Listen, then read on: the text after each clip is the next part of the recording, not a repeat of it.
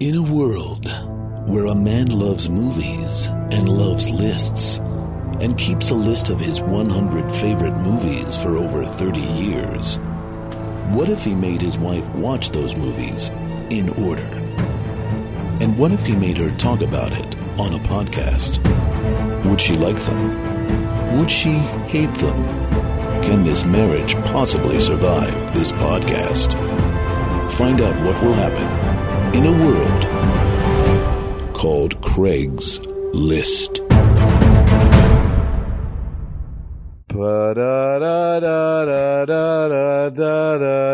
Ba-da-da-da-da-da-da-da-da-da.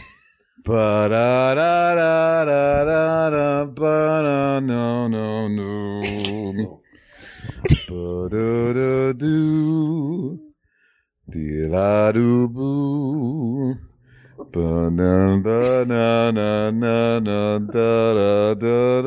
Ba-na-ba-na-na-na-na-da-da-da-da-doo. There was a mobster name of Michael Corleone. he killed his brother, now he's sitting all alone. Pick up the phone. There is no tone. when you're a gangster, you had better watch the throne. Original lyrics to the Godfather theme. Written by Me, Oh, Craig okay. Kikowski. Welcome to Craig's List. Craig's listeners, it is episode number 84, number 17 on my list. Wow, man, It's- I've been through a lot. You've been through a lot. what about the Corleone family? yeah, Uh, today we are covering a 1974 film directed by Francis Ford Coppola, winemaker extraordinaire. And this is The Godfather Part 2. Uh, it is a sequel to another film called The Godfather that we have not covered yet on Craigslist, but we might be later. Oh. So it was slightly weird to assign you the sequel before the first movie. that but was I, weird. Yeah. but I hope you picked up on the story and didn't feel too lost, Carla. Hey, I've seen both of these movies. Okay. I know what's going on. These are American classics, Yeah. American sagas. Uh, but to help us navigate through The Godfather Part 2, we have a guest. Never go against the family. Marlon Brando is here, ladies and gentlemen. Yeah. Give me an orange slice. Yeah. Uh, you know this man from the world of television and podcasting. Podcasting. and Insta just stories. Yeah. Insta stories and just generally being a funny, funny motherfucker, Fun guy. a fun I'm a guy. mushroom. I'm a fun guy. Give it up for Steve Agee. Thanks. Thanks, guys. I'm very excited to talk about this movie. I feel like we locked you down for this movie like Long a time ye- ago. a year and a half ago, Yeah, Oh, maybe. It's been a while. Yeah. I think I gave you some options, and you talked about Godfather Part Two being maybe one that you would like to do. Why? Why Yeah. was that? I I love this movie. I oddly enough, I didn't see The Godfather 2 until maybe like 10 15 years ago. And I and I loved The Godfather. It's one of my maybe top 5 favorite movies of all time. And um but you know, I was a kid when those movies came out. so Sure. I didn't see The Godfather till at least high school or maybe even college. And then uh I just had this thing where I'm like, eh, you know, sequels are never Right. as good. It can't be which as good. Godfather Three, obviously, that falls into proves that, category. theory. Yeah. But um, so I just never saw it, and I think once in college I tried to watch it, and I was like, "What? What is it? They're flashing back to Don Corleone as a kid, and I- I don't want his origin story." And Yeah. and it it just seemed like a, s- a slow movie when I was in college, and now I fucking love this movie. The original, I think, is just shy of three hours. This movie goes further. It's about three hours and 20. Yeah. And as you said, it kind of jumps back and forth between two storylines. The young Vito Corleone, which is the Marlon Brando character. from the Mm-hmm. Vito first film. Andolini. Vito Andolini, who is dubbed Vito Corleone at Ellis Island. Because he's from Corleone. Yeah. It's just like Han Solo Yeah. going to flight school and his, his name was just Han. but he's It'd be going like if solo. My name was Steve Riverside. That's a great name. I Steve think you would Riverside, book yeah. so much more work. you would book leading man stuff if you were based on the name alone. Steve Riverside. You know, there was a version, and I just found out about this like a month ago. They did a TV version, a TV edit The Godfather Saga, they of called The it. Godfather 1 and 2, but cut in order. Yeah. Chronologically, So yeah. it starts with young Vito Andolini, Wait, that origin what? story. Yeah. Why would they? And then How would goes they to do the that? wedding, all that shit of him back in, in Corleone, Italy. And then it goes to the wedding and then through the Godfather and then to the rest of the Godfather too. Like it's literally in order. Yeah. And I heard it's amazing. Did Coppola? I mean, he'd have to okay that, right? Coppola did edit it, and they had shots Oh, that he weren't did it. used in either Yeah. film that they incorporated into the Godfather Yep. Saga. How do you see that? How do you watch I'm that? dying to find a, a copy of it. I don't know that they've ever put it out on DVD in that form, but certainly you could put in a bunch of discs and jump around to different scenes, I suppose. Certainly. Yeah. You got Final Cut or Adobe Premiere? Because I do have the Godfather box set, which I believe has all the deleted scenes that were shown in the Yeah. Godfather saga. I would say the one thing you're missing out on then is just the parallels between Vito, young Vito played by Robert De Niro and Michael played by Al Pacino, the way they cut back and forth to kind of create resonance Yeah. of their stories, you know, cause they're basically the same age. They're, they're men in their mid thirties probably. Mm-hmm. Um, that's one thing I like about The Godfather 2 is how they draw the, the parallels with editing. yeah. But if you just want straightforward chronological storytelling, then The Godfather Saga so is the way these, to go. this was a book, is that right? yeah, Mario Puzo wrote The Godfather, I believe, in the late 60s, early 70s. It was Okay. a bestseller.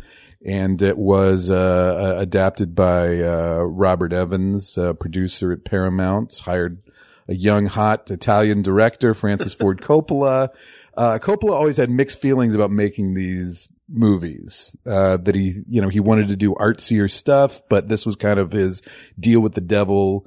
Uh, and also as an Italian American, I think he had mixed feelings about it as Yeah. well, which is why I think he really makes these movies about family more than the mob Uh-huh. necessarily Right. and we kind of talked about this when we covered Goodfellas that, that it's all a very much romanticized version of the mob as opposed to, to the more gritty and ugly version uh, in uh, Scorsese's movies.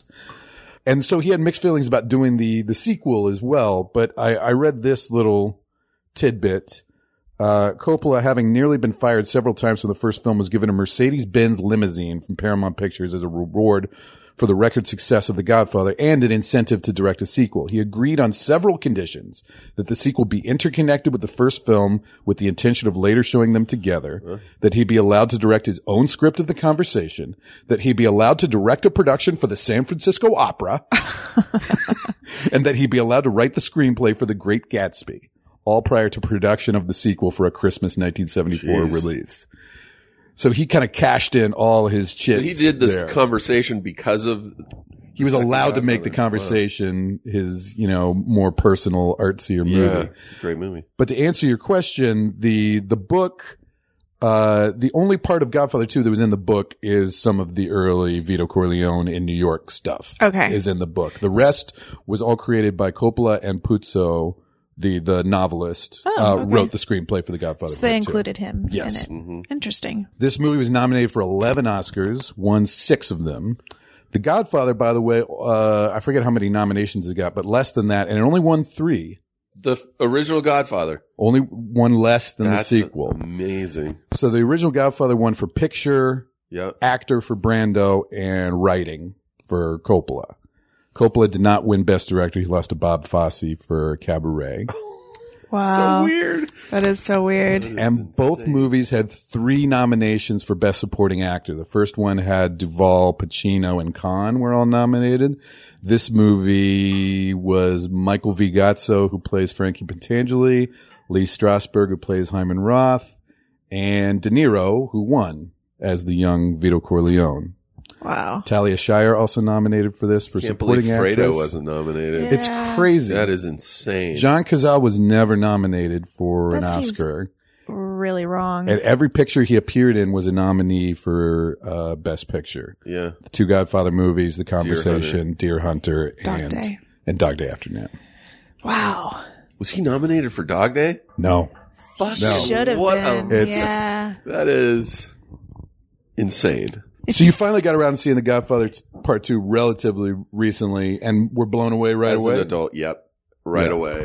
Like, and I, it's one of those movies I, I I will often like put on at night and fall asleep to. Like, it, it is Really? long. oh my, It's not on comforting. purpose. I'll be like, Oh, oh, I see. it's ten o'clock. I think I I can make it through The Godfather two, and I usually make it like halfway. Um, I have not seen it all the way through in probably like two or three years, but uh, it's just so good. I would say both movies are among the most quotable movies ever Yeah. made, but maybe The Godfather Part 2 has more famous lines. Uh, may- maybe not famous, but at least my favorite lines are all feel like they're in The Godfather Part 2. Yeah. Do you have personal favorite quotes? Um, I I I really from God. I think more of my favorite quotes are from The Godfather. Okay. but I I just love Fredo and the the whole scene where he's he's sitting in in Michael's house in Lake Tahoe and he's like almost laying down in that chair Yeah. and he's just like a wreck and he's just like that whole speech about I'm smart. I'm smart. You- You're my kid brother, Mike. I was passed over. should have looked out for me. Oh. Yeah, It's such a sad character. Yeah, I don't Really know whether is. that was Coppola or Cazale's idea to be in the the lower seat, slumped over like that. But it's Yeah. such a great staging for that Ugh. scene. Like he looks so powerless. Yeah. He's trying to just like pick himself up off the back of that chair. And Yeah. I mean, he is the most memorable character for me. Because I hadn't seen this movie in like probably 15 years, but I still remembered so much about his character specifically. Mhm. He's really heartbreaking. I knew it was you, Fredo. Oh.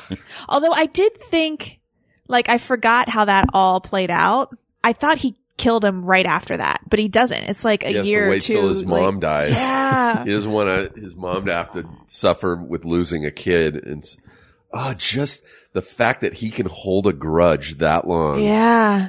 and then just fucking have his brother killed. Ugh. I really think Pacino's at the top of his game in this movie. Yeah. Big too. time.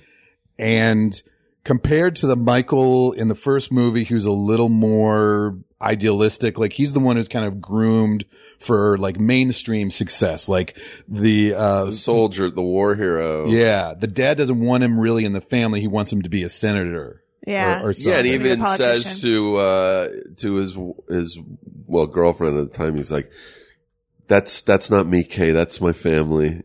and we're I'm going to be not like that. completely Yeah. legitimate. Yeah.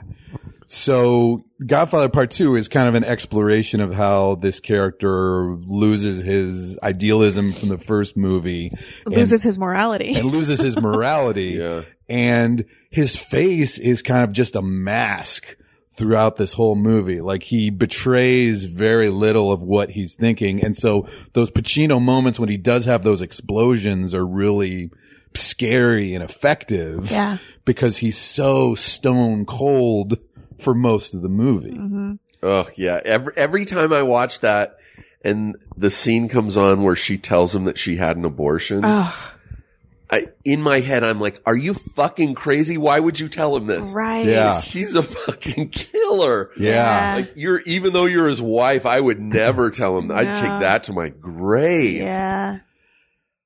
I somehow remembered that scene of like, oh, Diane Keaton's not very good in that scene, actually. And rewatching it, I'm like, oh, she's actually amazing in that She's scene. amazing. Yeah. It's just there's some bad writing, I think, of like just like our marriage is an abortion. You know, Oh, Yeah, right, that's- right, it's right, right. like Goofy. you don't have to connect the dots to the metaphor. we I can put the think. pieces Yeah. We together. can put the pieces together. So I think she's saddled by some some clunky writing there, but she's fantastic in, in the scene. So Yeah. Diane, I'm I'm sorry that I misremembered. I Yeah, also yeah. had. I also thought that that was the last scene of the movie.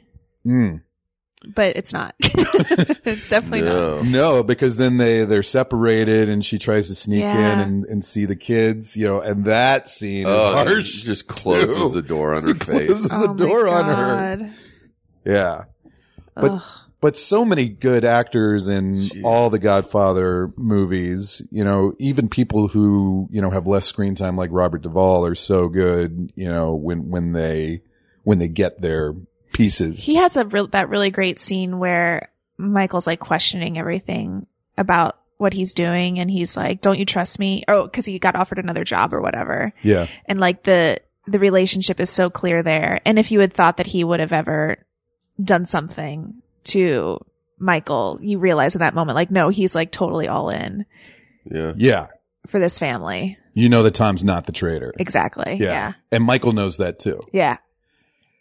Yeah, he says it. He's like, You're the only person I can trust. Yeah. What I love about mob movies in general is just like is the amount of subtext, I think, because you can never really trust anyone, which means you can't trust any character. What a horrible life to be a fucking. I just watched Black Mass, the the Whitey Bulger with t- Johnny Depp. Oh yeah. Like, what a shitty life. Like, sure, you got money and all this, but like, you are constantly questioning every single person in your life. Like, Your family, your friends, your is this guy gonna spouse. fucking kill me? Is this guy gonna sell me out? Is this Yeah. guy gonna rat me to the feds? Like, and like never walk into a room first. No. Like you don't want to ever do that because somebody behind you never can let blow you someone away. sit Oh, behind you in a car. Right, Yeah. Holy right. Shit. Always sit with your back to a wall. Dude, so many people get choked. Oh, Michael Corleone says hello. Oh, Jesus. I hope I'm never choked. I actually thought Johnny Depp was really great in that movie, like some of his most subtle acting in, in years. When I first saw Yeah. the trailer, like, cause he has all this crazy makeup and everything, I'm like, oh. And his male man. pattern baldness haircut. Yeah. He was Uh, good in that. He was very good in that. can I just quickly say something I don't like about this movie? About Black Mass? no. Oh, Godfather 2? Yeah. Uh, all of the details of the um, agreement between him and Lee Strasberg or whatever, whatever they're doing, I don't understand. I don't know that I've ever understood it. And watching it this time, I really didn't All the understand it. hotel shit. Yeah. It's also very convoluted for me and like, it's like too much. Like nobody. I, I think it's just it's it makes it longer than it needs to be. I think there's also stuff like plot points that aren't fully worked out too. Like Yeah. we know that Fredo is the traitor, right? Who Mhm. kind of betrays him to, uh, to Johnny Ola and, uh, Hyman Roth. And maybe it's implied that Fredo was the one who left the curtains open, but presumably Fredo doesn't think they're really going to execute. Exactly. Michael? Yeah. Yeah. true. But then who kills the, the hitman? Right. Like, It's that's not Fredo? because later Johnny Ola calls him to tells tell him what went down, which means that somebody Oh, right. somebody on the compound kills those hitmen so they don't spill the beans. But who was that person? I don't think that's ever. There's a satis- lot going on in this movie. I mean, it's and I'm all, constantly thinking like the whole time in my like the, the at the very beginning in the the, the communion po- celebration at on at the house in Lake Tahoe, and then Senator Pat Geary gives his toast and the Yeah. check from the family, and and then he goes in and he's like. He's like, I know you want, you know, these casinos and you want the licensing. And he's like, He's like, you're going to give me two. And he's like trying to extort Michael. Who the fuck's going to extort a fucking mob boss? That's dumb to begin with. Like, you know, I, this guy's lo- I fake. love that scene. Yeah. And he's like, Michael's like, the cost for licensing is only $20,000. He's Yeah. like, uh, and, and so I'm like, okay, so this is about these, ca- these hotel casinos in Vegas, but then all of a sudden they're in Cuba. Right. I'm uh, like, Why what are they the in fuck Cuba? Well, yeah, Havana at the time was like just as much of a gambling destination as Vegas or Atlantic Yeah. City, you know, and it was a little more glamorous, I guess, though they also had live sex shows apparently, uh, with, uh, Superman. Um, what? that's the, the live sex performer that they go see was based on a real guy in Havana called Superman Oh. who apparently Oh, I was didn't very well endowed and uh uh, you- Goo- Google Google Havana Superman because I I really don't want to get into the. Do you want to I get put cannot on? wait You want to to get put on Google some this. FBI list? Google Havana Superman. Is this dark web shit? 4chan. but Uh. but yeah, and then obviously the mob was involved and all that. But then when Castro took over in what fifty nine, uh, and it became a communist country, the- all those, and then you have that scene in Havana with all the businessmen who are basically it's basically creating a parallel to that meeting of the five families in the first movie, Yes. where it's Right. like here's all these mobsters around the table, like here's all these businessmen who are basically mobsters. Yeah. you know? I did get that. I got that part. It was just, yeah, it was a lot of talking about deals to be made and no real payoff or understanding of how that connected to what I was supposed to care about. and because you can't trust Hyman Roth, yeah. you know yeah I, I i will agree with you that some of the plot points are a little obscure i would rather watch a movie though with great acting and tons of you know the important thing is that you know that there's just subtext to every scene Yeah. and they're acting the shit out of it so i'd rather see that movie than a movie with an immaculately worked out plot that's Yeah. boring Yeah. Oh, sure, but Yeah. I don't think they're mutually exclusive either. Sure. Like, certainly, this is a three hour and 20 minute movie, did you say? like, you could have made that a two and a half hour movie for sure. yeah you did watch this all in one day i, I think did. we we paused it a couple times but yeah Yeah. You saw it from beginning to end, and uh, we m- made it through in one day. So, it, it That's I think huge. for a long movie, it goes down easier than most. Yeah. Yes. I will agree. It, it, it gets to a point where you're just invested. Yeah. Like at first, you're like, fuck, this is slow. And then, and then all of a sudden, I'm just like, okay. Yeah. Now, did you uh, not see Godfather three until you'd seen Godfather two? I still have not seen Godfather. Oh, really? three. well, you're not missing out on Yeah. much. I I have no desire. Every single person I know who's in the same boat is like, I love Godfather one and two, hate Godfather three. I'm just like, I don't think I need to see it. I think it'll bum me out. I saw it in the theater with my grandmother and my mother. When it when it came out, Yeah. you would have been ten years I was old. like 10. and I don't remember anything except for the scene where the daughter gets shot. yeah, Sophia Uh, Coppola. Cause I was like, I don't know. That was the, I didn't know what was going on in the movie the whole time. I had Yeah. never seen the first two. Sophia Coppola replaced Wow. Winona Ryder, uh, who I think I think shot for a couple weeks, maybe Really? Uh, like I- Yeah. I, think they got stuff with her on film and then I, I forget exactly what happened, whether she was fired or quit or, or whatever, but Sophia Coppola came in. She's not great.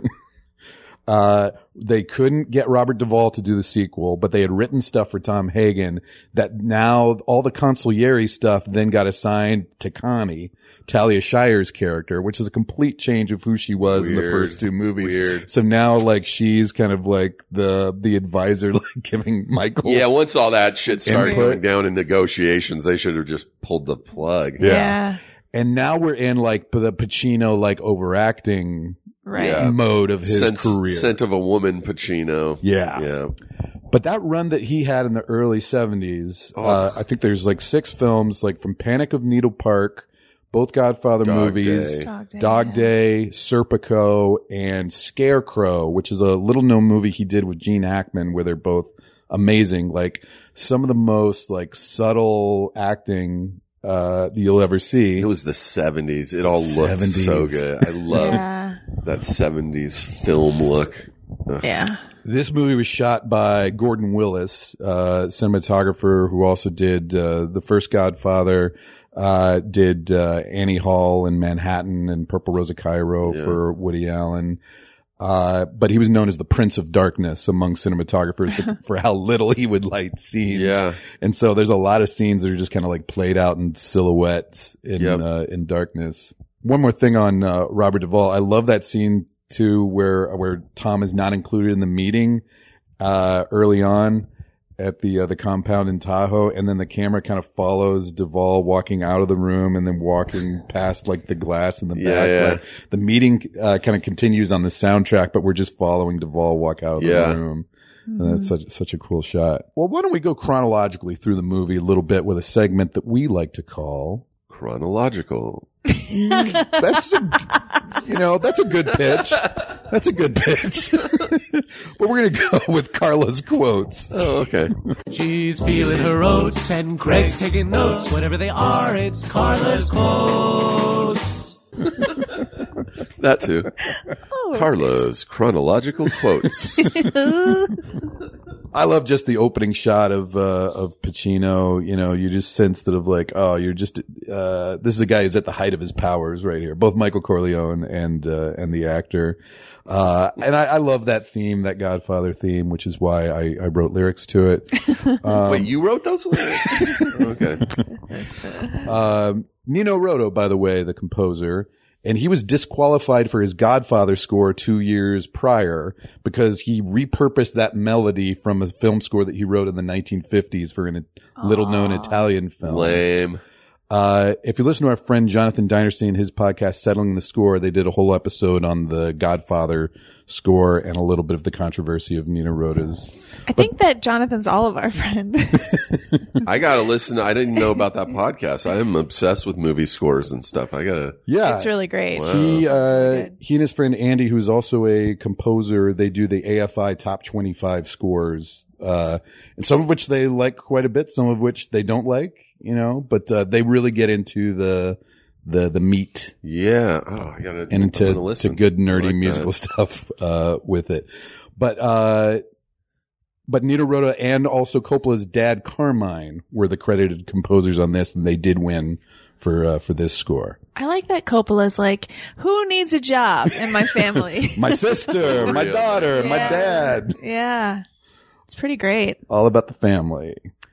So yeah, we open in the uh, Sicilian town of Corleone, uh, and we meet young Vito Andolini. Um, During a funeral procession. we, we see him in a funeral procession. Uh, his father has been killed by the mob. His brother is on the run. Yeah. Uh, and Carla said, "This kid looks like he's smiling." What? Uh, when they first shot of, of Vito, Oh, I think when he was, um, at the funeral, yeah, he's supposed to be crying, but he looks like he's laughing the whole It's a time. little kid. and his mom says Vito is only nine and dumb-witted. He rarely speaks. you Yeah. know, which is an interesting way to set up this character who's going to be a powerful mob. yeah, that boss. is really weird. yeah. And then when he arrives at Ellis Island, they they draw a little chalk X on him, Yeah. which apparently is what they did for people that they thought were mentally deficient. Uh, but then he also has smallpox, right? And Mm. I gets uh, think it was TB, right? oh yeah, I and don't then- think it was smallpox. that's right. That would have killed everyone on Ellis Island. I think it was tuberculosis. uh, and so he gets quarantined Yeah. for uh, for three months. Uh, but they uh, they kill his brother. His mother takes him to the local don, Don Ciccio, Shit, you. Uh, the names are so fucking. and so weird. just begging uh, to spare this son. yeah. Um, but the don, who knows better, and actually his prophecy does come true. He's like, Yeah. no, when he's a man, he's going to come looking for Gonna revenge. come kill me. Uh, but then that that scene of the mom. Uh, th- uh, Oh, threatening him with a knife, and then they kill the mom. dude, in when front of she them. gets shot, she literally gets Yeah. launched almost off screen. I don't know how they did that, yeah. but she is like, it, it's fascinating to me. I, I always rewind that because she just gets shot like 10 feet back when Yeah. that, when they shoot her with that shotgun. It's so, um, gosh, like if you're not, if you're bored up until that point, like that's probably the point where you can't stop watching. Cause Yeah. that's just the most tragic start to a life. yeah, Yeah. and I like uh, that they escape him uh, out of town on like a donkey cart. Yeah. And when you In see a like saddlebag. yeah, you see the mobsters who are like going through the town of like, hey, if anyone sees this Vito Corleone kid, and we see the cart just kind of Yeah. going in front of them, and that- like that's very cool. Um. Yeah, so he's quarantined for three months, and then we cut to 1958, Lake Tahoe, uh, the communion for Anthony Corleone. Uh, so weird. Co- and Coppola knows how to stage a big Italian party. Yeah. The Because, wedding first and then this. Yeah. yeah. But I think also the idea is now they've started to lose their Italian roots a little bit. Like there's this, where like Frankie Pentangeli is like the holdover from like the, the New York segment of the I asked family. for food, they gave me crackers. you go get the tomatoes and the sausage. and he's trying to teach uh, the bands how Oh, to my play God. like Ah, da, da, da, da. Come on, da, da, da, da, da. oh no, elbow, stand up. ah, Da, da. Yeah. They start playing the turkey in the straw. turkey in the straw. So fucking humiliating. I love it. Uh, that actor, by the way, uh, Michael Vigazzo, who was a uh, a playwright, he wrote a play called Hatful No of way. Rain He was that great. that played he was on great. on Broadway, and he hadn't done a lot of acting before that, but then had like a a nice career as a character Yeah. actor uh, after that. But he basically is a stand-in for the character Clemenza from the first movie.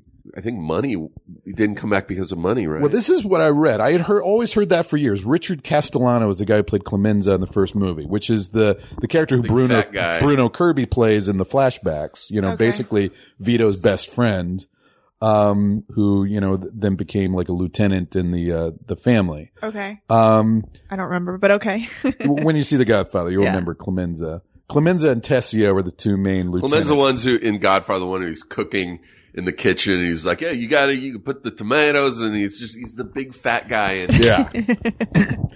Uh, but apparently that, that actor wanted too much money and wanted to write all of his own lines. What? So he's the leave the gun, take the cannoli guy. Okay. Yes. Okay. So they kill off Clemenza off screen and basically create this character, Frankie Patangeli, who basically covers all the same bases I see. Yeah. as uh, as Clemenza would from the uh, the first movie.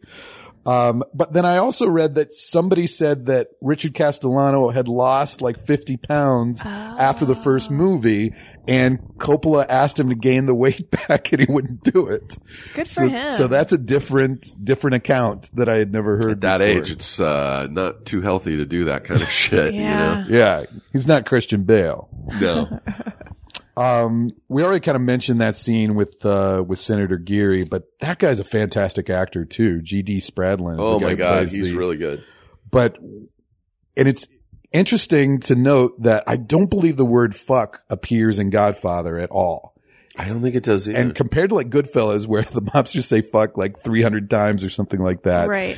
in you know n- again knowing it's like this more romanticized version of the mob when you've never heard the f word said in the first movie and then it's not a mobster but a senator who says you and your whole fucking family yeah. it's like ugh, it comes across as like really crass sounded like Jack How are you Nicholson. gonna fucking try and blackmail or strong arm a fucking mob boss Yeah. and then bring his family into it? Yeah. Are you out of your fucking mind? I, I didn't understand the payoff of that storyline, by the way. That was another thing where I was like, well, these are interesting scenes, but I don't really know where this is going. And then, oh, it doesn't really pay off. Like, is it just that he knows that he's going to be brought in front of the, the committee and that, that that guy's going to have to stand up for him at some point? i don't think they knew that specifically i mean they must know that he's on the the committee to investigate the the mafia Yeah. you know but then also he's a he's a nevada senator so he's involved in the In the hotels and In casinos. the and hotels stuff? And then they Casino. frame him for, for That was murder in the, fucking in the nuts. poorhouse, and he's they basically put him in their pocket when they do that. Yeah, I think it's just the idea of like ha- have as many politicians in your pocket as possible. Got it. But just following that character's arc throughout the movie of seeing him think he has all the cards in that first scene with Michael. Right. Just- Some of these are outstanding. c- These uh, fine uh, Italian American citizens are he's just fucking tail between his legs. And then we s- we see him in the brothel, you know, when they totally, you know, they murder a, a prostitute. like, clearly they drugged him and murdered that woman. Yes. yeah, Uh, Ugh. to and get Tom's just like the the the cooler. He's smoothing. He's like, look, she has no family. It's like she never existed. Yeah. We'll take care of you. Ugh. And I think Coppola definitely wanted to show the uglier side of the mob in in this Yeah, movie, you know, and that's about as as horrible as anything that they could do. yeah. Uh, but then, you know, we see the senator again in Havana and, you know, he's kind of working for them. And then we see him make the big speech supporting Italian Americans and that he has to leave the committee, uh, to at that recuse point. myself. So it's, it's just interesting to see that character's arc, I think. But as soon as he's, you know, and then Michael's like, you know, we're both part of the same hypocrisy, Senator, but don't, don't assume that it extends to my family. Yeah. You know? Uh, we just know this guy's fucked. yep. Um, at one point, Carla got up to maybe take a phone call or get a drink or something. I paused the movie. Oh, you have notes there. I was like, how do you remember that? uh, but Carla said, "You don't need to pause it. I really don't need to see every second. it is a movie where you can get up for a second when they in the group scenes where a lot's going on. Like it's fun to watch, but it's also not necessary. yeah. Uh, Frankie drinking from the hose is another, another detail I like. You know, uh, What is- I don't Patanjali I is don't remember drink- that either. drinking water out Oh, of a, yeah, out yeah. of a garden hose at the party. He's got me waiting in the lobby. Lobby. Interesting that Talia Shire got an Oscar nomination for this because she really doesn't have a lot to do. Hardly in it at I don't all. think. Yeah. Uh, but I like that she Yeah. she's the one with a uh, with a bimbo, uh, basically a himbo, which is uh, her Yeah. boyfriend Merle. Uh, Yeah. that, that she wants to Merle. marry. No. Now that actor, by the way, is Troy Donahue, What? uh, who was a big teen idol in the Yeah. fifties Oh, Yeah. and sixties. You know, you know him from the the lyrics to "Look at Me, Grease. I'm Sandra D." Yeah. I didn't know Um, that. and Troy Donahue went to military school with Francis Ford Coppola when they were teens. oh, I went to military school. And well, With- there you with go. Francis So Ford you- Coppola? I went to the school where they filmed Taps Really? oh Yeah. man, Wow. in Pennsylvania. I think I get taps confused with Lords of What's the Discipline. discipline? Now, did you get sent there for behavioral problems? Yep. Really? Yep. I kicked out of high school and then I got my parents had their last straw and they didn't know what else to do and so they sent me to 3000 miles across the country to Wayne, Pennsylvania. Wow. And I was there maybe like 2 or 3 years after Taps was filmed. Wow. Like it was it's also the alma mater of JD Salinger and the basis for Pensy Prep and Catcher in the Rye. Whoa. Holy shit! anytime you read him describing things around Pensy Prep at the beginning of the book, I read it in military school for the first time, and I was like, Jesus Christ, that's right outside of my fucking room. So they assigned that book, or you just read it on your own? It, I mean, it was fairly no, no, they assigned it was fairly you know yeah, common assigned reading in high school. I think Yeah. maybe, Yeah. maybe not till college, but we but just the idea that it's satirizing them a little, a little bit it seems Yeah. odd. yeah, yeah, it is weird. So did you? Gosh, I have so many questions that will totally derail this whole podcast. We can talk but- about it when you do taps. That's your number one movie, right? Yeah. I guess just very simply, do you do you feel like it helped you? No. Okay.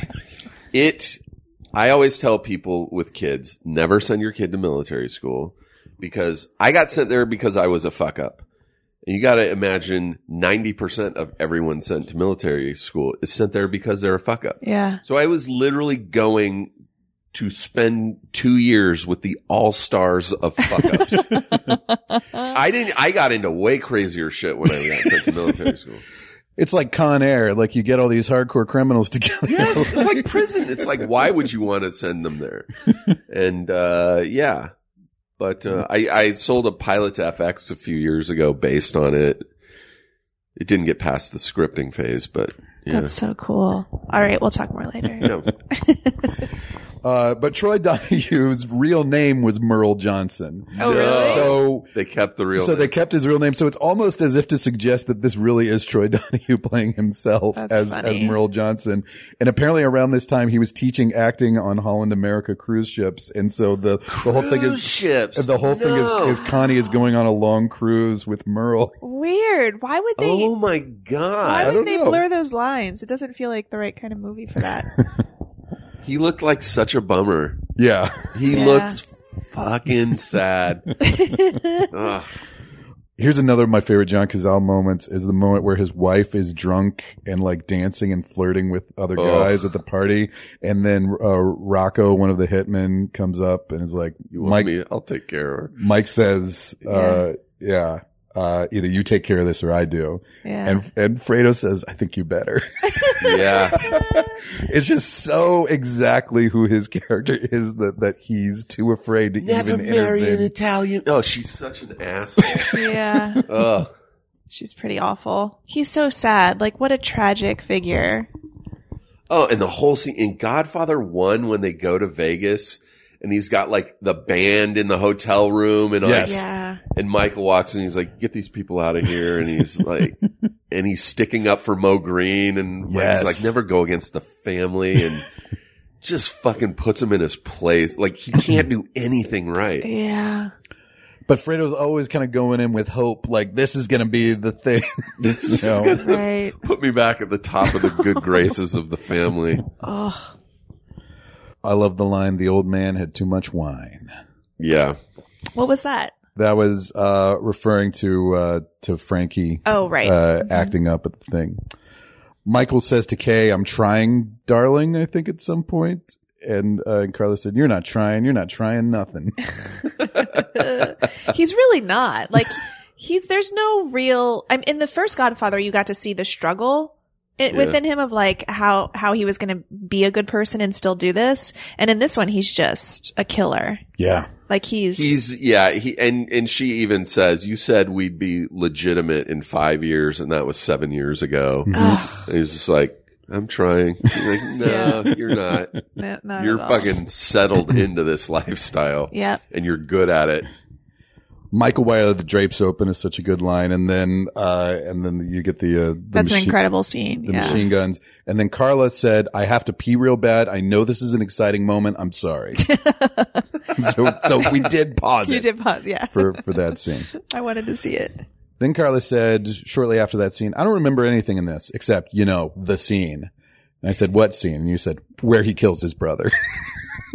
which is, which he is not, doesn't. it's not And a he thing that doesn't happens. kill him either. Right. I, He in my has him memory, killed. I, in my memory, he killed him. He was the one in the boat with him. So that's the one scene you but it's remember. been like 15 years ago. Sure. Give me a break. sure. then we jump back to the past and Vito is now Robert De Niro. Um, Yeah. and you said Vito Corleone, but how did he survive as a kid? I feel like there's untapped material here for another film. There, there is right. Yeah. Like there's so like you jump from like nine to like 22 or Like, what something like happened that. to him? like young Sheldon from the Big Bang Theory. They could have done like young Vito. right. like we need a comic book or something to fill in the gaps. And he's very hipster looking. I mean, he's very Brooklyn. Yeah. Like, he looks cool as shit in this. He like, does. With his plaid shirts and, uh, Yeah. and his newsy hat. Like, Yeah. He looked cool as shit. Well, So we talked about Pacino. How about De Niro in this film? He's great. He is great. Yeah. I don't know that he's my favorite supporting actor in this movie though necessarily. Who would you say? I would. I mean, John even Cazale. John Cazale for sure. But like even Lee Strasberg, I thought So good. Yeah. had a, had really cool moments. yeah. I don't know. I the something that I noticed about De Niro in my in my memory again, he was doing the voice, the Marlon Brando voice the whole time and he really doesn't. He kind of goes in and out of it. And I I want to like know why he chose to do it sometimes but not others. Did you think about that? I have never even thought of him doing. It never registered to me. 'Cause Like, his- it- it- his- he's always sounded like De Niro to me. He didn't sound like he was doing. It was more like a whi- he would like whisper sometimes and and, and it Yeah. sounded like that to me. It's mostly like in his last scenes, just before he kills, you know, Don Finucci, right. uh, yeah. and be, takes over as the boss. But his one full line in That guy was- English, he has that guy a. was a cartoon. That guy was character, man. amazing. Oh, we'll talk about him. Cartoon villain. Um, yeah. but uh, he does have some isolated words in English here and there. He's mostly talking in a Sicilian dialect, apparently. Uh, but his one full line in English is, "I'll make him an offer he don't refuse." uh, and so like, he's definitely trying to echo the the brand. Obviously, it's the Brando Yeah. line from the first, reminding movie. us that it's Marlon Brando. Yeah. But I, I mean, De Niro probably got the Oscar because he was clear that like here is a big new star, you know, so there's Right. a- because he wasn't that well known at the time. He was in a movie called Bang the Drum Slowly the year before where he played a dying baseball player. And that was kind of like his big, oh, I didn't realize this was one of his first things. oh yeah. Yeah. so, then he- Pacino's been around a lot longer than De Niro then. Pacino, uh, Panic of Needle Park, I think was Pacino's first movie that came out in 71. De Niro had done some of like De Palma and Scorsese's like early like student film stuff. Uh, yes, ver- Very, De Niro worked underground. with De Palma a lot in like his student film stuff. Weird. You should watch that documentary on De Palma. I've seen it. Yeah. It's, great. Fucking crazy. Yeah. Uh, but yeah, he had mostly done just very underground indie New York Got indep- it. Independent so this was film like this his time. this was his, debut to his- Hollywood. the, bang the drum slowly in this. Where like he his was big doing studio like debut. favors to friend like acting. Like I don't even know if he was an actor at first. Like yeah, people were just like, "Oh, will you do this thing for me?" And they were like, "He was fucking amazing." That's that's incredible. Those stories of like just being in the right place at the right time, Yeah, around the right people. Yeah. But I mean, he gets so much out of just a look. He doesn't have a lot of dialogue. His dialogue is all in Italian. You know, when he, when how he does accurate talk. is that? By the way, like I'm sure they were working with translators or something. Yeah. I mean, it all sounds legit, but I'm like, they could just be doing gibberish to me. Super duper. Eh, pop, baby. Ginger. I'd be like, yeah, that's, that's probably right. and then his friend takes him to like, uh, some bad Oh, Italian theater. theater. and Carlos said, is With this the tilted vaudeville? floor to make it look like it's foreshortening and yeah. I came to America. I left Mm-hmm. mama. mama. Uh, but they're sitting behind Don Finucci, the black hand, who is like the local mob boss. Mobster. And yeah, that guy is like the one over actor in the film, but it totally works. Yeah, I It think. does It's work. funny. yeah. I love it. Cause he's really chewing the He is scenery. cartoon level, like Hmm. big Yeah. bad villain. but you get the sense that he's really not that effective a, a mob boss because No. like, especially when Vito Corleone, you know, I forget how much money he wants out of him and his friends. Yeah. And Vito's like, I'll pay you 50. And he's like, I'll take it. You know, yeah, like, he never he really has backs a down crew so with him at easily. all. No. Yeah. It's just him walking around going, "Hey, you got you owe me more money." like, I would. You get the feeling that if anyone would have walked up to him and, and punched him in the nose, he would have been like, "Left Oh. town. I'm going back to Italy. Fuck these people." Uh, here's Carla on that era. I'm so glad we didn't live at that time. It looks hard. It looks like a lot of lifting stuff. I think the same thing. I watched that and I'm just like, those streets are just dirt. Yep. Anytime it rains, you are dealing with mud. Yeah. Like, Yeah. Going to work, you're like, nope, I'm going to come home covered in mud. oh. 'cause and of my like commute. shit ro- rolling down the streets, probably Ugh. creating dysentery. Um, yeah. And then so he meets young Clemenza, played by young Bruno Kirby. Uh, and then they, I love that scene where they just break into somebody's apartment Steal and the steal a carpet. rug. Yeah. And, uh, so funny. Bruno And- Kirby is a, has always just struck me as such a weird choice for anything. yeah. He's he's got his he's just weird to me. Yeah. Like how so? What do you mean? I can't even explain it. I'm like he's he's just got this little baby face. even in later movies when he's like a middle-aged man, he's like baby faced and he's got a weird voice and yeah.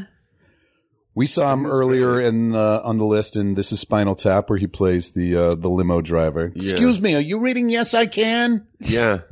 Uh, but of course, uh, When Harry Met Sally, probably his best role, Yeah. and City Slickers. That is movies. weir- weird that he played Clemenza because they are not even the same skin tone. Like Clemenza was really a tan, like Yeah. dark skinned Italian. but oddly, Bruno Kirby played Richard Castellano's son in a sitcom in the early seventies. No they, shit. They had already been cast as Oh, father and wow. son. I didn't know that. And uh, Bruno Kirby died at fifty-seven. yeah, Uh, that was sad. He, he died young in 2006, uh, which is really sad. But but he had a nice range. Oh, uh, Good Morning Vietnam was another great role. That for was a him, great too. one for him. Yeah. Yeah. But oh, he first meets Clemenza because he gives him a bunch of guns to hide, right? Oh yeah, yeah. And he just then Passes passes, him them. from one building to the next. That's hilarious. And you see De Niro just kind of like studying them and kind of figuring out what to do. And Carla said, "Can't let my wife see anything. That would be crazy." Don't tell my wife one thing that's going on. It is weird. She's like four feet away. uh, yeah. Bag and then closes the door. He's looking at all these guns in the bathtub. like, there's no way she's not going to know about this, dude. Right. That's a small apartment. uh, being a mob boss at the time, uh, Don Finucci is just a lot of smacking people in the face. Yeah, backhand. Yeah. I was glad that um there were times when I thought that they were going to show scenes where De Niro was cheating on his wife and they didn't explore that at all, which was No. nice. I'm glad. To, That was yeah. refreshing. Very loyal to Mama Corleone. yeah. And in each flashback, too, they've added another family member. There's a new baby, Yeah, too. Oh, yeah, so yeah, yeah. like, it starts out with Sonny and then Fredo. And I always f- thought for some reason that Connie was older than Michael, but I guess Michael is older than. I guess Connie. Yeah, is the she's youngest. the youngest. Yeah. Oh, okay. I didn't know that. Um, but I think this is the scene where, where Don Finucci forces the shop owner who's employing Vito to fire him in order to get like Mm-hmm. his nephew in there or whatever. Yeah. And, and, uh, and De Niro, you know, takes it really well, you know? Really well. He comes out with a an armful of food and groceries. Like, take this back to your wife. And De Niro's like, nah, I can't. I Good. can't. Yeah. Good. Like, what a good guy. He's like, I was nine and on the streets. Well, this is what, this is what you said, Carla. oh, really? He's like, bitch, I had to cross the seas with pox when I was a kid and I'm still alive. yeah. yeah. He's like super tough. So now we're back in present day. Michael goes to Miami to meet Hyman Roth, played by the great, uh, acting teacher Lee Strasberg. Yeah. And Lee Strasberg basically did no film acting until this movie, and he did a couple. I amazing. think he died in the early '80s. He also did a movie called Going in Style with George Burns and Art Carney. Oh yeah, I remember that. Where they were three elderly men who rob a bank, which I think was just remade with Morgan Freeman yeah. uh, recently. Uh, but Hyman Roth is basically a stand-in for Sorry. for the uh, for the gangster Meyer Lansky. Oh okay. So uh, if you watch Boardwalk Empire, you can see the young Meyer Lansky is a major character in that, and he teamed with Lucky Luciano, and then Bugsy Siegel was their protege, basically. And apparently Meyer Lansky was still alive at this time. That Strasberg was playing a thinly veiled version of him. Yeeks. And then so all that Mo Green stuff about Mo Green being, you know, that that's basically Bugsy. Yes. Uh, yes. Mo, for Mo sure. Green was, was a stand for Bugsy Siegel. Oh, okay. Uh, I loved. Uh, I, I also love. We see, you know, we've seen Michael's compound in Vegas and all of, or in uh, Tahoe, in all of like his, you know, lieutenants and all the security and everything. He just drives up to Hyman Roth's house. It's just this very modest house. Yeah. Uh, he walks in. There's nobody there but his wife. He's you watching know, football. Yeah. it's he's just watching sports on TV. It is like such, and this is the most powerful gangster in the world. Uh, and it's such a difference between how Michael lives his life. It's it's so interesting. Yeah. So can I ask a question? Um, I uh, I don't understand why he wanted to kill Michael when he seemed like he was his friend. but like, what's going this is on ma- there? this is Mafia One I Hundred know, One. I know, but it's like so he's just trying to take Michael out because Michael's getting too powerful. Is that what I'm supposed to assume? It's partially revenge for the Mo Green thing oh, okay. because he has that whole speech about about Mo and how he took him under his wing and everything, and then. But it was, you know, he says it's all business, but clearly there's still some bitterness there. But I think it's also just trying to squeeze Michael out of the of the casino game. Got it. Yeah. Okay. Who knows? Thanks, guys. Who knows? Sounds right. Thanks, Steve. Sounds like a good good enough excuse. They're mobsters. They're always killing each other. I love the line. I love baseball ever since Arnold Rothstein fixed the World Series. yeah. And we just did a drunk history on uh, the Black Sox scandal where I played Arnold Rothstein. No way. What? Nice. Uh, another of my favorite lines. He was stupid. I was lucky. I'll visit him soon. Yeah. I don't know who you said this about, but you said that guy looks like Paul F. Tompkins. Oh, Somebody in a pinstripe suit, and a probably. mustache. Wait a minute. Do you know what I'm talking I think about? I know who you're talking about because I think I've thought the same thing.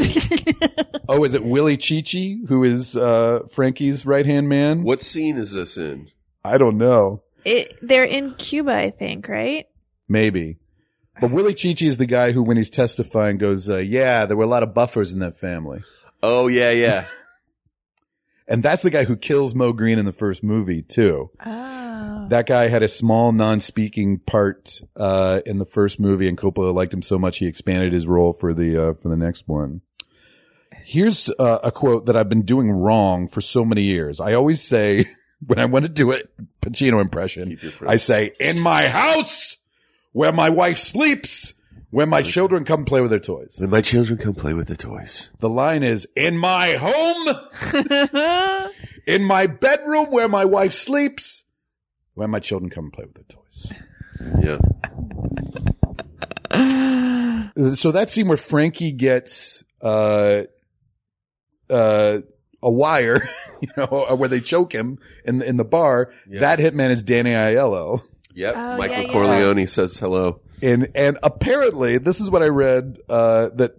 Danny Aiello appeared on the Gilbert Gottfried podcast and told a story where he said he improvised that line. He wasn't supposed to have any lines and, but then he didn't remember saying it. And then Coppola liked it and left it in. Oh shit. So I guess he was so caught up in the moment that he decided to throw in Michael Corleone That's says hello. hilarious. Good for But him. it's such it's such a memorable line, So good. and it's a lie too, of course. So it's it's Hyman Roth who's uh, trying to uh, to kill off Frankie. But I that, here's another thing I don't understand: was the plan to leave him alive so he testifies against Michael, or was That's the what plan it to actually seems kill like him? because but then the cop just kind of comes in accidentally. I have no idea. Guys, I don't know. yeah, th- some of that stuff is confusing to me as well. the scene where Diane Keaton's trying to get off the compound and uh, Tom Hagen stops Mm-hmm. her. Uh, Carla said, "If I almost got shot like that, I wouldn't leave the house for months." I wouldn't. Yeah, no shit. Why would you? Be like, I'm glad I live here. I'm going to take advantage of this. In these, You've got a team of guards people who and- bring you whatever you want. Yeah. but she just wants to live her life. just want to go to the store. Really? I hate going to the store. All the Havana scenes shot in the Dominican Republic, by the way, because of course they can't shoot Didn't know that. course. Cuba. Uh, they give uh, Batista, who was the president at the time, a solid gold telephone. Carla said, "That won't be worth anything in a few decades. I guess you could melt it down." Do people melt down gold?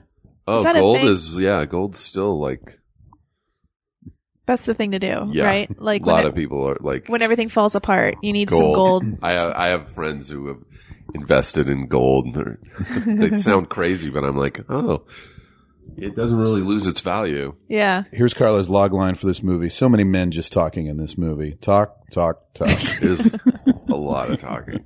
A lot of men talking specifically. Talia Shire, we pretty much lose for most of the movie. Diane Keaton uh, only has three scenes maybe in the movie. I mean, Yeah. but she's very effective when we see her. It's also Certainly. really the first time we see Michael's mother talk at all. Like she doesn't the really have first- any lines in the first I don't one, think right? she has yeah. any lines in the first movie. She was not an actress. She was a jazz singer, Morgana King. She was a well-known Really? jazz Morgana. singer. Yeah. Weird. Morgana.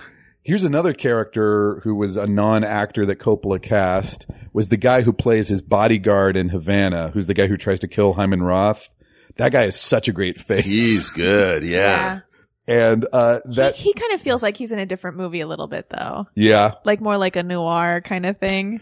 Apparently that guy was a Hungarian sculptor. Like he was a well-known a well-known Ah, What? artist. And Fellini cast him in Satyricon a, a year before. And Coppola saw this guy in Satyricon, just thought the guy had a great face Looked and decided to cool. decided to cast him. But he certainly gets a for a, a character who doesn't have a name Yeah. and doesn't have any lines. He gets a lot of reaction shots. He does. Yeah, he's great. And when the when the police break in and kill him as he's trying to off uh, Hyman Roth, Carlos said, "Oh, I Was he trying to do it with a pillow? Was he doing yeah, was. he's trying to smother him pillow with a smother? pillow." God damn. And Carla also said on that guy, "He's pretty agile for an older gentleman." Hyman? Yeah. Yeah. uh, no, the hitman. Um, yeah. Oh, the hitman. Yeah. The There, a lot of dudes in these movies are just old Italian guys. Like yeah. some of the guards you see on, on Michael's compound in Tahoe are just like, that guy's like 70. He's just standing around, just standing around with a gun in his jacket. Like, I could totally get past that dude. like, I could just sneak past him. Uh, They're so old. like, there's no young, like, yeah, buff. tough guys. Yeah. yeah. Where are those guys? Where- Where are those guys? I guess they're all hotheads like Sonny. They get killed off early. Like these are the Probably. guys who are smart enough to like keep their mouths shut. Shut up And do the just job. Do your job. Yep. Carla says she has an abortion. It's coming back to me now. That's how the movie ends. I was wrong. Nope. There's a scene. I think it's young Fredo maybe who's being leached. Oh yeah. I- that's definitely Fredo. That's definitely That has to be Fredo. It is. No, for that sure. has to be Fredo. But Carla said, whoever thought that was a good idea? Le- leeches. But then you said they still do that. Apparently, there are times I don't know why, but in, in modern medicine where they do use leeches. Have you I did uh, investigated a drunk this? history where I played a doctor leeching. Um, it was still a web.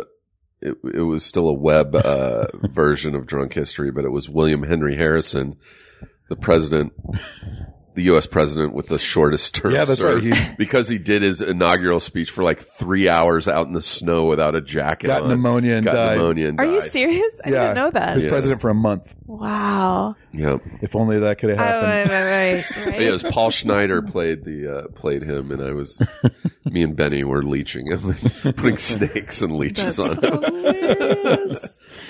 Here's Carla on Don Finucci. I have a feeling this guy's going to get dead. Who was that? He's the, the mob boss in uh, the flashback scenes, Oh yeah, yeah, yeah. the overactor. Uh, Big hats. Yeah. the young Tessio is pretty good looking too, eh, but he grows up to be Abe Vigoda.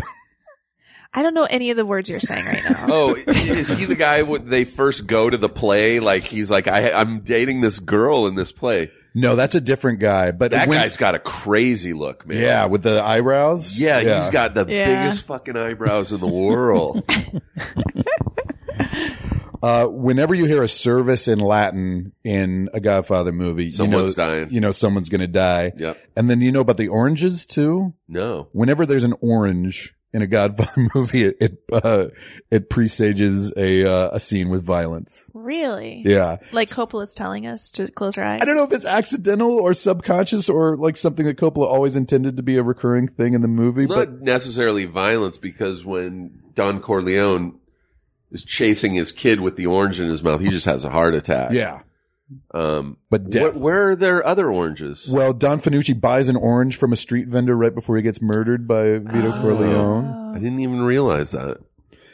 I love how that scene is shot where he kills Finucci So good. with the Yeah. light blinking on and swing- off, or yeah, it's blinking.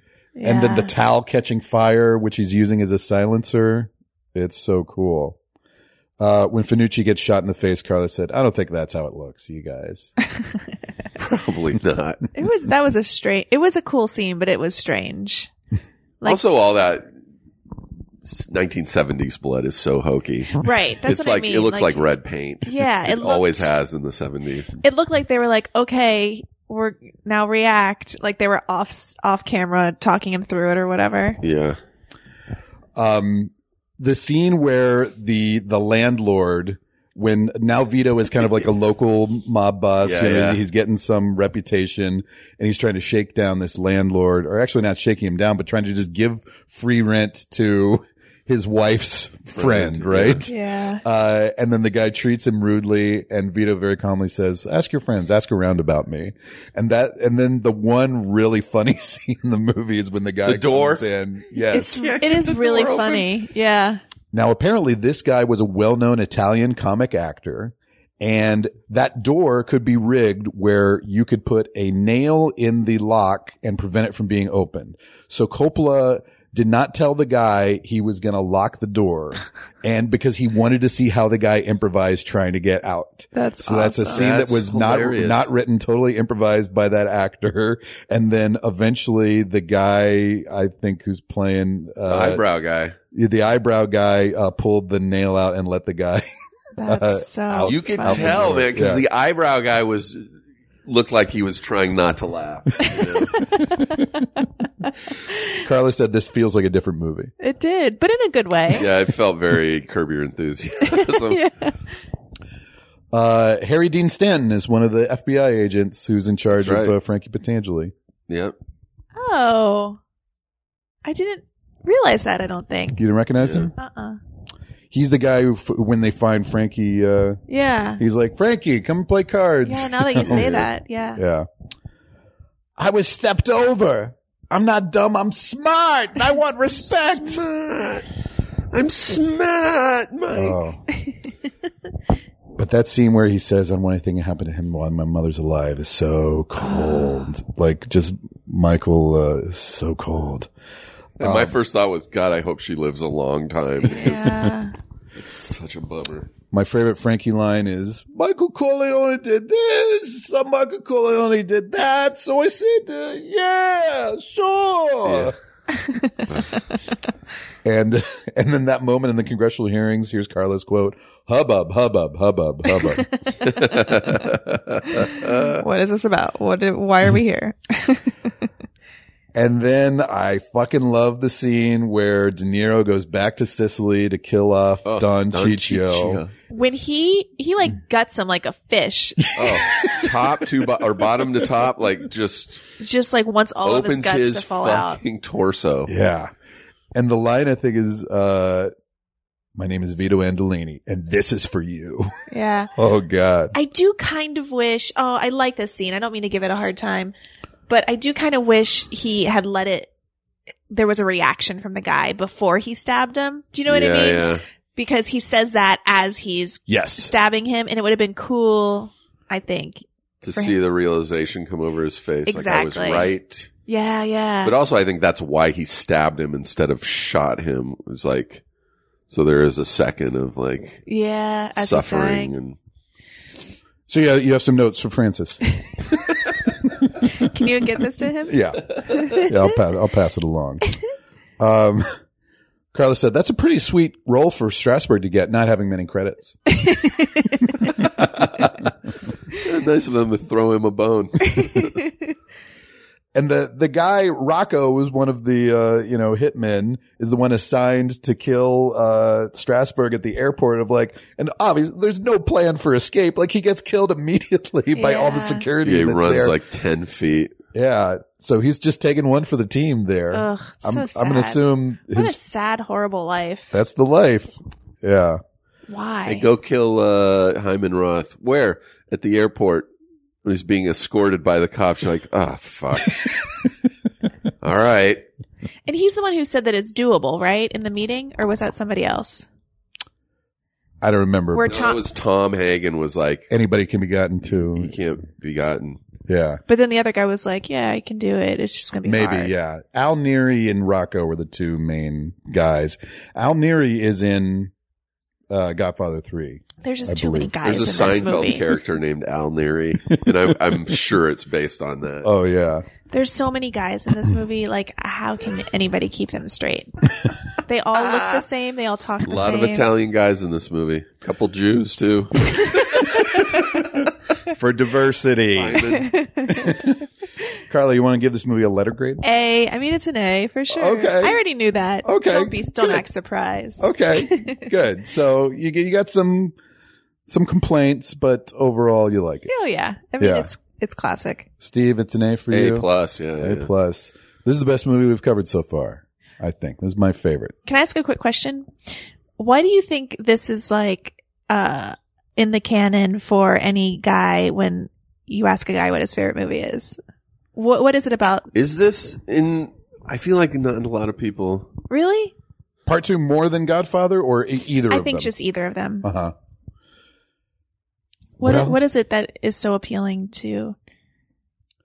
again Men. like with the the the mob st- i mean when you're a young man i guess like the whole like loyalty thing like seems appealing maybe i guess the badass thing seems appealing that mobsters feel like tough and and badass as a studier of acting and as a film nerd again, like I like, I just like the subtext of mob scenes of like you're always trying to figure out like what everybody's angle is and how they're playing Yeah. everything. I mean, I love Sopranos Everyone's for the motivated same by reason. something else, and Hmm.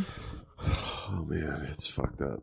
I, I, God, going into a mafia lifestyle is just a bad decision. Yeah. yeah. but yeah, I guess it's uh it's a display of testosterone, you know, maybe. I think that there's something about these movies specifically, though, that's different from other mobster movies in that there is that family relationship. I don't know. And I think that's why people love it so much, yeah, is because it's not just like killing, it's also like complicated brother relationships, complicated siblings. I think and that's what parental- Coppola brought to it. I think Yeah. that's why he was ultimately the right person for the job.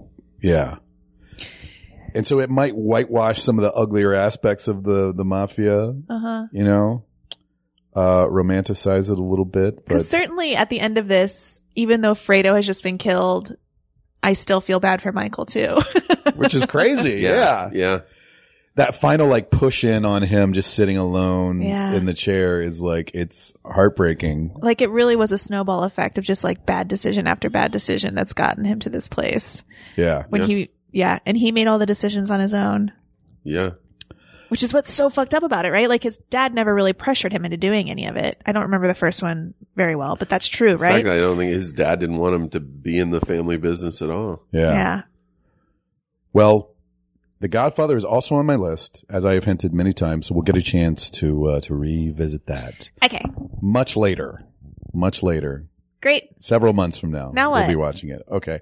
Well, let's imp- let's improvise a little scene. Okay. Yeah. So the the very last scene in the movie is a flashback, and we see some of the characters that were killed off in Godfather, and this is all the brothers and uh, and Connie uh, around the table waiting for is, is it a birthday party for Marlon Brando? Maybe Yeah, So- like a surprise party, I think. Apparently, Brando was actually supposed to shoot this scene, and at the last minute on the day, didn't show up. So Coppola rewrote the scene to be about What a punk. Can you imagine having all the opportunity in the world to just do cool shit and Yeah. like being a, a guy who's just like, meh, He has always just struck me as an asshole. yeah. Unless, except for, did you see that documentary about the making of the island of Dr. Moreau? no. I've heard it's amazing. You have got to watch, you know, Brando and Val Kilmer did this movie about the, the island of Dr. Yeah. Moreau that was a fucking disaster. You know, they had to go through two directors because one director lost his mind and they, they fired him from the movie. And, uh, instead of coming, cause they shot it in Australia, instead of coming back to America, he disappeared into the fucking wilderness of Australia and no one could find him. And, and didn't um, he then come back and did background work? came- he snuck back onto the set and was wearing like prosthetics. And there are scenes where you can see this director who was fired in the background. And it was a disaster from start to finish. And there's a documentary about it. I forget what it's called, but just from the stories, I walked away going, it is amazing to me that Brando does not come off as an asshole. Val Yeah. Kilmer comes off as a douchebag. But there's they're talking to Feruza Balk who's in the movie and she's like she's like I I went up to this was very early on. Well, no, she's like this was like months into shooting and she went up to Brando and she's like, "Hey, do you want to rehearse our lines?" and he's like, "No." And she's like, "Really? Because I think it would help me if we rehearse our lines." And he he, he says something to the effect of, "Look, we know this is horrible." he goes, "We're just getting." We're doing this for the money. Like he really was honest, and I was like, I think that's awesome that he said that. He was like, "Let's just get our checks and go." Like Oh, he's like, man. "I don't want to rehearse this." He's like, "We know this is insane." Oh my And I was god. like, wow, he s- actually seems reasonable when he says that shit. Yeah. Like she's all this, we're going to make this great big movie. And Yeah. He's like, this is garbage. let's just, let's just fucking relax. I know at that point in his career, like all of his lines would like be taped to the back of coffee cups and stuff like Yeah, yeah. that. Like he Yeah. wouldn't learn any lines; he just Yep. read them on the spot. That makes me hate him so much. So lame. it's so like, lame. come on, millions of people would kill for this job, dude. And just because you were really you are great, a name. yeah. That's the only reason you have this job. when you were young, you were great and handsome, but like, ugh, it makes me so mad. But I think his logic was that like people don't know what they're going to say until the moment that they say them, and so he wanted to be surprised by his own lines. That's how he justified Like, it. that's- Yeah. Well, why don't we join this Corleone family dinner after Vito has shown up? Okay. So, okay. Great. Okay, I'm here. I'm here. All right, everybody's here. Everybody's here. Hey, happy birthday, Pop. Happy birthday, Pop. I-, I wanted to say it first, but Michael, he got there, he got in there before me. Fredo, you uh, when you were a baby, we had to leech you. Do you remember that? Yeah, I do. I, I just, I leached myself yesterday, Pop. I Oh, got, you don't have I to got do the that. six You again. don't have to do that, Fredo. Michael, look at you. I'm so proud of this. I got young you a man. card for your birthday, Pop. Here you go. Oh, Read wow. it. Oh, shoebox greetings, a tiny, tiny division of Hallmark. Oh, this is very funny. Uh, I, I got you something, Pop. I wrote it on a piece of paper. It's a card. I made it myself. What is this shit? Uh, it's just, I, wa- That's a terrible drawing. Is that supposed to be me? yeah, that's you and that's me. I'm ouch, slapping, ouch, I'm slapping ouch. you Uh, around. Where's Santino? Oh, Pop, he's. oh, wait, he's still alive. Uh, he's, he's, he's upstairs taking a shit. That's good. That's my boy. That's my boy. He's always got to take a shit. Uh, We're all very Dad, proud of him. I, I, uh, I'm gonna marry this guy. Fredo? Fredo, what the fuck? No, I'm the daughter now. Oh, My voice isn't as high. Okay, Connie, Dad? Connie. Connie, who's this who's this young man you're gonna marry? Uh, Jimmy just introduced me to him. yeah, that's true, Pop. Jimmy Jimmy Con? Yeah. So, so is- this is a uh, this is a friend. Sonny uh, just brought this guy over, Dad. And he's, just, he's really forcing him on Connie. I'm cool with it, Dad. that's good. It's an arranged marriage. He That's how it should seems be. like a good guy. Okay. What's the worst that can happen? we'll keep it all in the family. How about you, Michael? You got a girl? Yeah, yeah, yeah, yeah, Kay, you met her at the wedding. Oh, oh wait, whose wedding? You're, ta- Wait, you're talking about Connie's wedding? Uh, Dad, I'm That telling hasn't you. happened yet. What have we become unstuck in when time? are we in the timeline of life, Pop? I think Uh, Michael's gonna kill me one day, Dad. Uh, Fredo, get a get a seat that's higher. What are you doing? You're leaning back on these cushions. I'm taking a Fredo, take a sit nap. up. Your fucking posture is horrible. Your posture is You- terrible, Fredo. You act like we treat.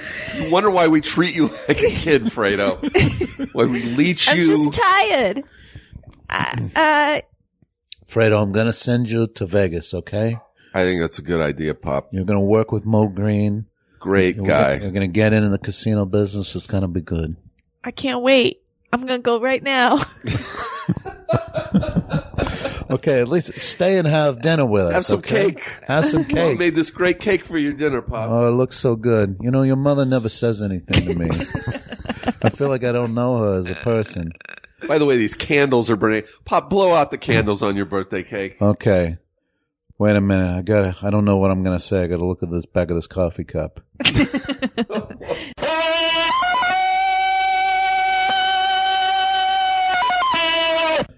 Yeah. Joke candles. Joke candles. Steve, thank you so much for Steve, joining us. This was so good. Thanks, guys. This was fun. This was good. What? Uh, where can people follow you online, and what, what do you have coming up? On all the No. social platforms, I'm just at Steve Agee, all one word. Can and I just then- say real quick that my favorite Steve Agee tweet, tweet is when you're just telling Donald Trump to fuck off. it's it's pretty much all I do on Twitter now is That's a daily thing. well, I don't tweet that often, and I, and I usually will just go on like maybe once a day for like ten minutes, and I usually at some point see somebody has retweeted something shitty that Trump has said, yeah. and then, I don't like retweeting him to my Yeah. feed. I just go to his and just will write "fuck off," and it's literally because I I'm under the op- opinion that when you're retweeting something that Trump has said and then making a joke or being mean to him, you're really retweeting that to your friends and people who are Yeah. following you who are already like minded. Like Right. I, I can't talk shit about Trump in my feed and expect to change any minds because pretty much anyone following me is already like, yeah. Sure. So I like going to his feed and just writing fuck off. And then like a week later, I'll go look at the replies. What kind of pushback do you get on that? At this point in time, it's usually a lot of likes. It's, it's fairly positive and a couple bots that are like, go Trump. And you're just like, okay, that's definitely a bot. Uh, and is the Where No Doctors podcast still airing? Yeah, I still have Weirdo Doctors. We're about 80 episodes in now. Wow. Um, Busy's occasionally there. And um, Yeah. I, I love it so much. I listen to it on planes. I think Oh, I've told you this thanks. before because I Thanks. don't like to fly. It makes me nervous. And hearing you guys, Oh, is that true? yeah, hearing you guys I so nervous about everything I else used to makes have me a, feel better. I used to have a fear of flying, and meditation really helped me. really? Yeah. As soon as I sit down in my seat on a plane, I just put on my noise canceling headphones and I just meditate for about 15 minutes. That's smart. But this is all about your medical ailments and Oh, you have Yeah, it's a gu- pod, guests it's on a who've health had- medical podcast that Busy and I started from, you know, our our neurotic uh, issues with health and and being hypochondriacs and But you guys have like legitimate. we, Things that it have started out happened to you, too. trying to be funny about us being you know busy having panic attacks and mri machines and and then we started having on guests who have actually had strokes or cancer and it Yeah. ended up being a, like a helpful podcast which The one with Emily Gordon was great. That was kind of coincided with the release of their Yeah, movie, yeah. You know, but to getting to the real story, Yeah. of Yeah. what happened to her. I thought that was such a great episode. Check it out, you yeah, I've been guys. going through all my own medical kidney stone issues so. And then you've also got uh, "You're the Worst." The last season is currently airing. You're, you're in some of those, Yeah, right? with paul f tompkins he Abusing Really? finally you. joined the Oh. show this this season for a few episodes How yeah. fun. And then we shot a drunk history where you have a pole through your head that is one of the craziest fucking stories we've Can't ever wait covered. for that one. Do you know when the? No, I haven't heard when they're airing that one, but it's uh but you were so great in that and that's that's I have such so an many amazing photos story. that I can't wait to post from that that are I, I don't think I'm allowed to yet.